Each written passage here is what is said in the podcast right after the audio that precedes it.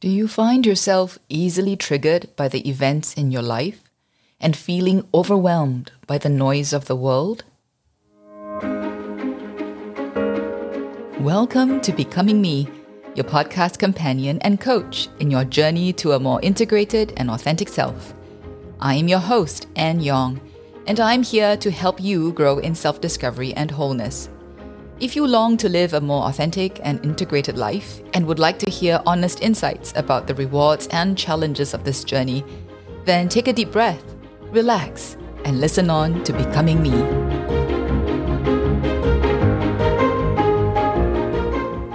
Hello again, dear listeners. Welcome to episode five of the Becoming Me podcast. This is the second part to a two-part topic on living from the inside out. In last week's episode, I explained with the help of an analogy using the avocado fruit, the three layers of living life. As I hope you would recall, the topmost layer of the avocado is analogous to the outermost layer of our experiences. The middle layer of the avocado, its flesh, is analogous to our interior experiences of emotions, thoughts, and inner physical sensations. And the innermost layer of the avocado, which is its pit, is analogous to our innermost layer, which is our soul.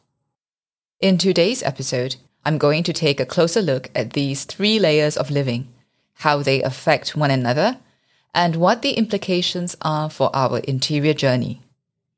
If I asked you to think of some adjectives to describe the external circumstances of your life, such as what happens from day to day in your work, your family, or the national and international events that are happening around you, what would some of these words be?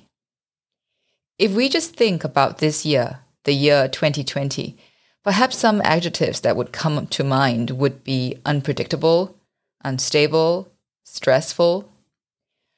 Many of us have had our routines upended, our sense of stability wrecked, and to a great extent, we have been forced to face an unknown future without any certain answers about when the pandemic will end. While this year has been particularly illustrative about how unpredictable and sudden grave changes can be launched into our lives, the truth is that life on this outermost layer has always been and will always be unpredictable, and for the most part also out of our control. We may still be in varying stages of denial about this fact, but in our hearts, we know it is true, don't we?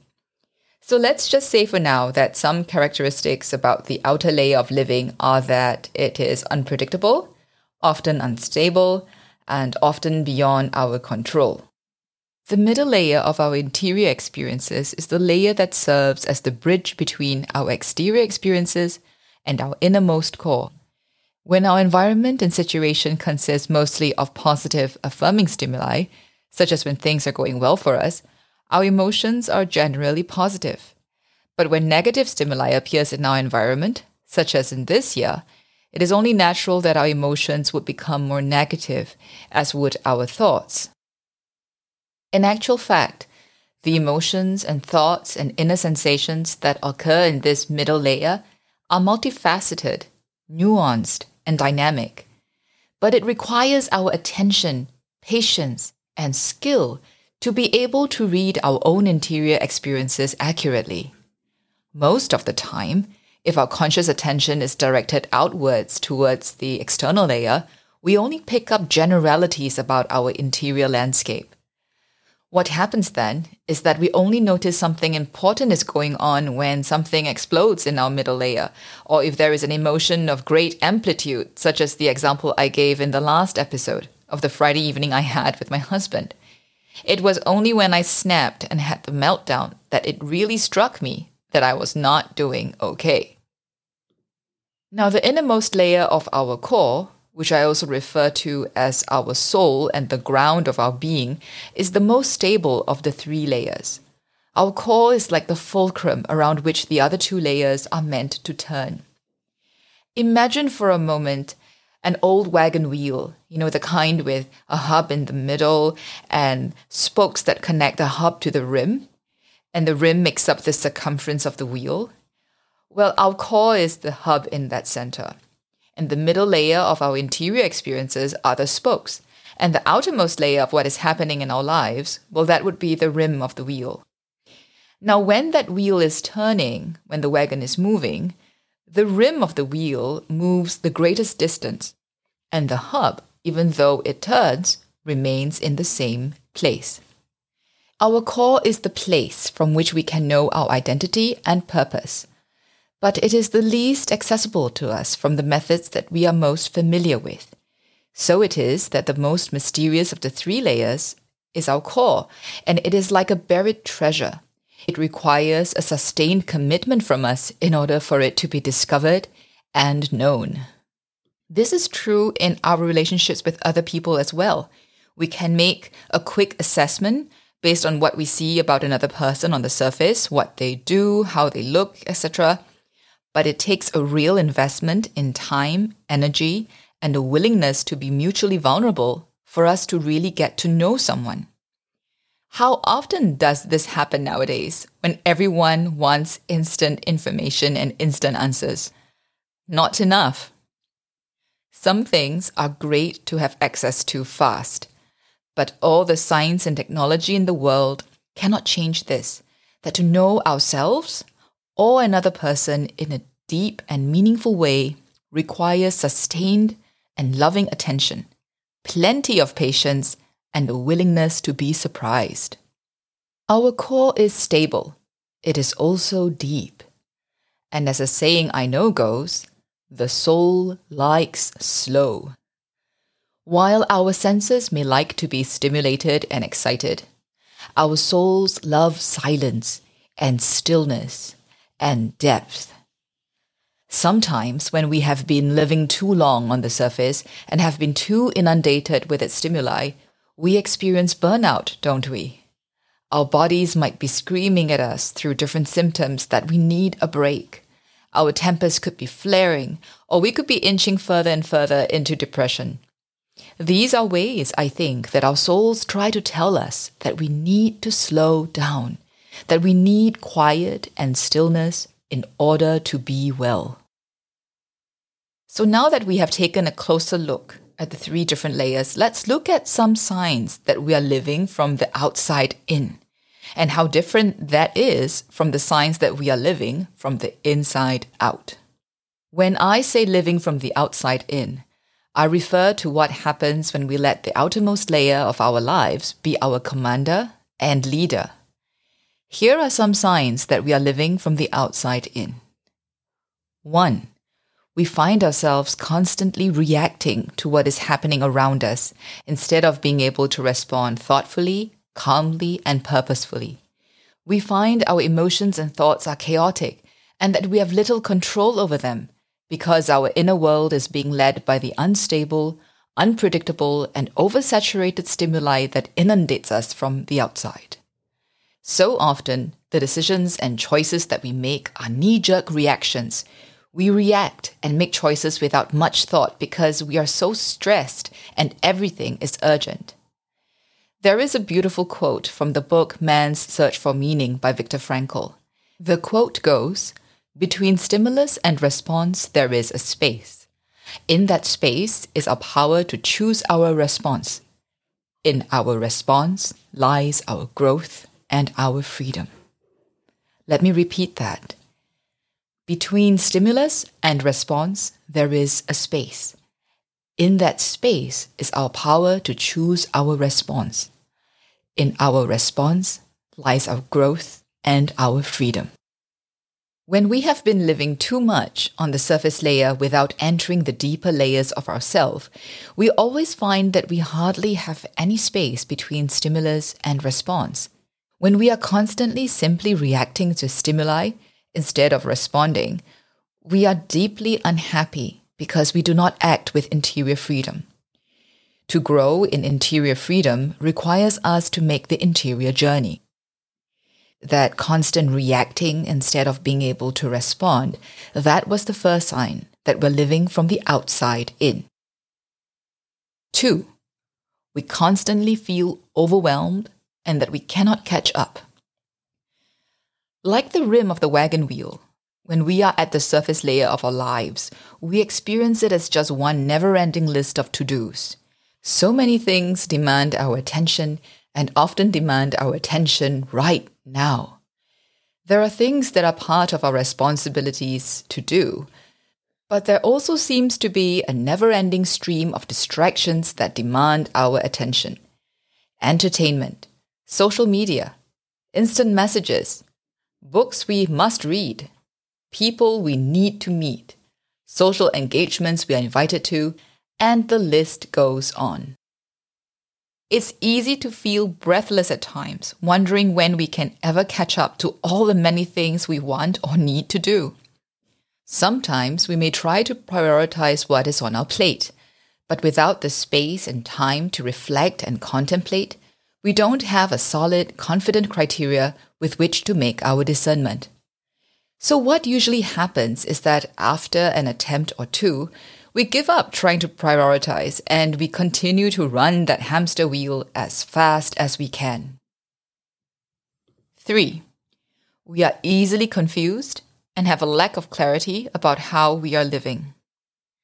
Even after we have decided on a course of action, when a new situation or circumstance arises, it is easy for us to lose our bearings once again.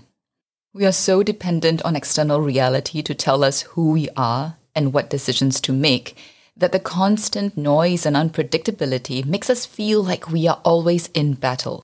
Our senses and our minds feel like we have to be on constant alert, and even then we can still feel quite easily overwhelmed in spite of our best efforts to stay on top of things. We may find too late that we have repeated actions and decisions which we have regretted in the past. And even when we do not wish to repeat some disordered or dysfunctional pattern of behavior, we find that we cannot help or stop ourselves. When we live from our core, we live life with greater stability and grace.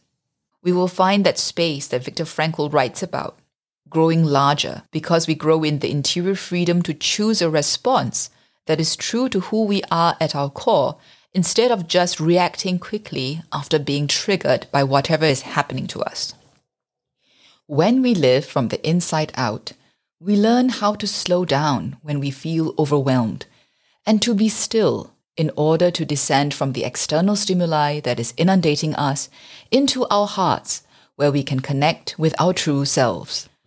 And when we have connected with our core, that is akin to engaging our core when we exercise, we can ascend back outwards into engaging the world with greater power and confidence because we have been reminded of who we are and what we stand for from within.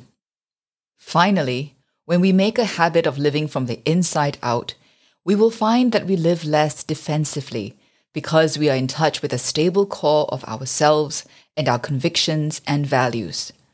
We know we have a stable lens with which to look at the various different new situations and circumstances that life can throw at us. And even when we are knocked off our feet unexpectedly, we know much better than before how to find our center of gravity again and pick ourselves up. When we can live from the inside out, we will find that even our failures and humiliations can end up being our greatest allies in self-growth. Even trauma and tragedy can break us open in a way that makes us more fertile ground for deeper life to come out. Let me tell you a story about a man who was so grounded in his center that in the worst of times a person could possibly face, he was able to show heroic courage and love for others, and shone even more brightly in his death than in his life. During the Second World War, there was a Catholic priest in Poland who, along with his fellow priests, harbored thousands of refugees from Greater Poland, including over two thousand Jews whom he hid from the Germans. He was eventually arrested, thrown into prison, and then transferred to Auschwitz, the infamous concentration camp. While he was in the concentration camp, he continued to minister to his fellow prisoners and was often subject to beatings and lashings. At the end of July nineteen forty-one, one prisoner somehow managed to escape from the camp. In retaliation, the Nazi deputy camp commander picked ten men at random to be starved to death in an underground bunker in order to deter future escape attempts. When one of the selected men cried out, "My wife, my children," this priest stepped forward and volunteered to take that man's place. Locked up with the other nine prisoners to be starved to death, this priest led them in prayer and remained a calm presence among them, even looking calmly at the guards whenever they came to check in on the prisoners. And after being starved and deprived of water for fourteen days, this priest was the last person remaining alive. He was executed by lethal injection, which he also received calmly. The name of this incredible priest was Maximilian Kolbe, and today he is honored as a saint in the Catholic Church. Saint Maximilian Kolbe's story is indeed incredible and consists of supernatural and extraordinary grace through the faith that he had. But even among people who profess the same faith as him, we will find that many never learned to access the deep well of power and grace that comes from living their relationship with God from the inside out.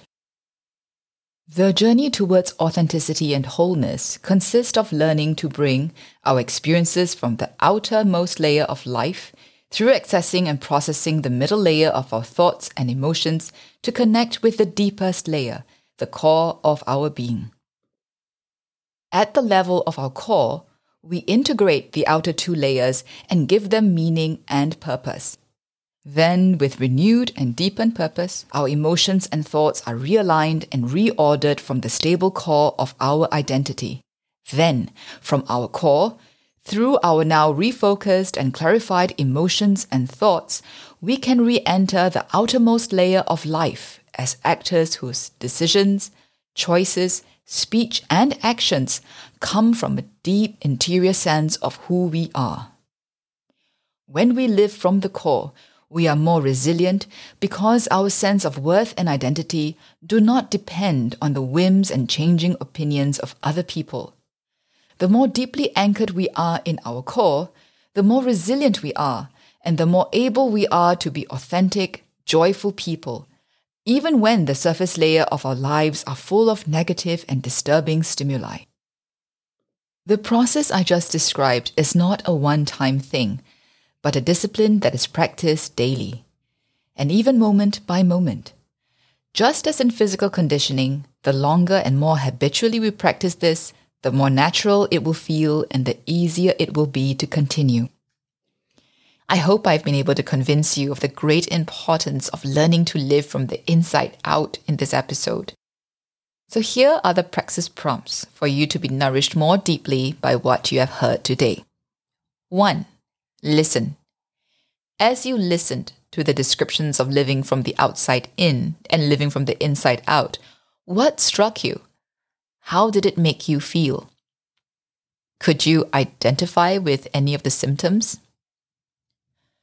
two. Ponder. Choose one thing that struck you most in this episode. Why do you think this point matters to you? Can you connect it with your own life experience? three. Act.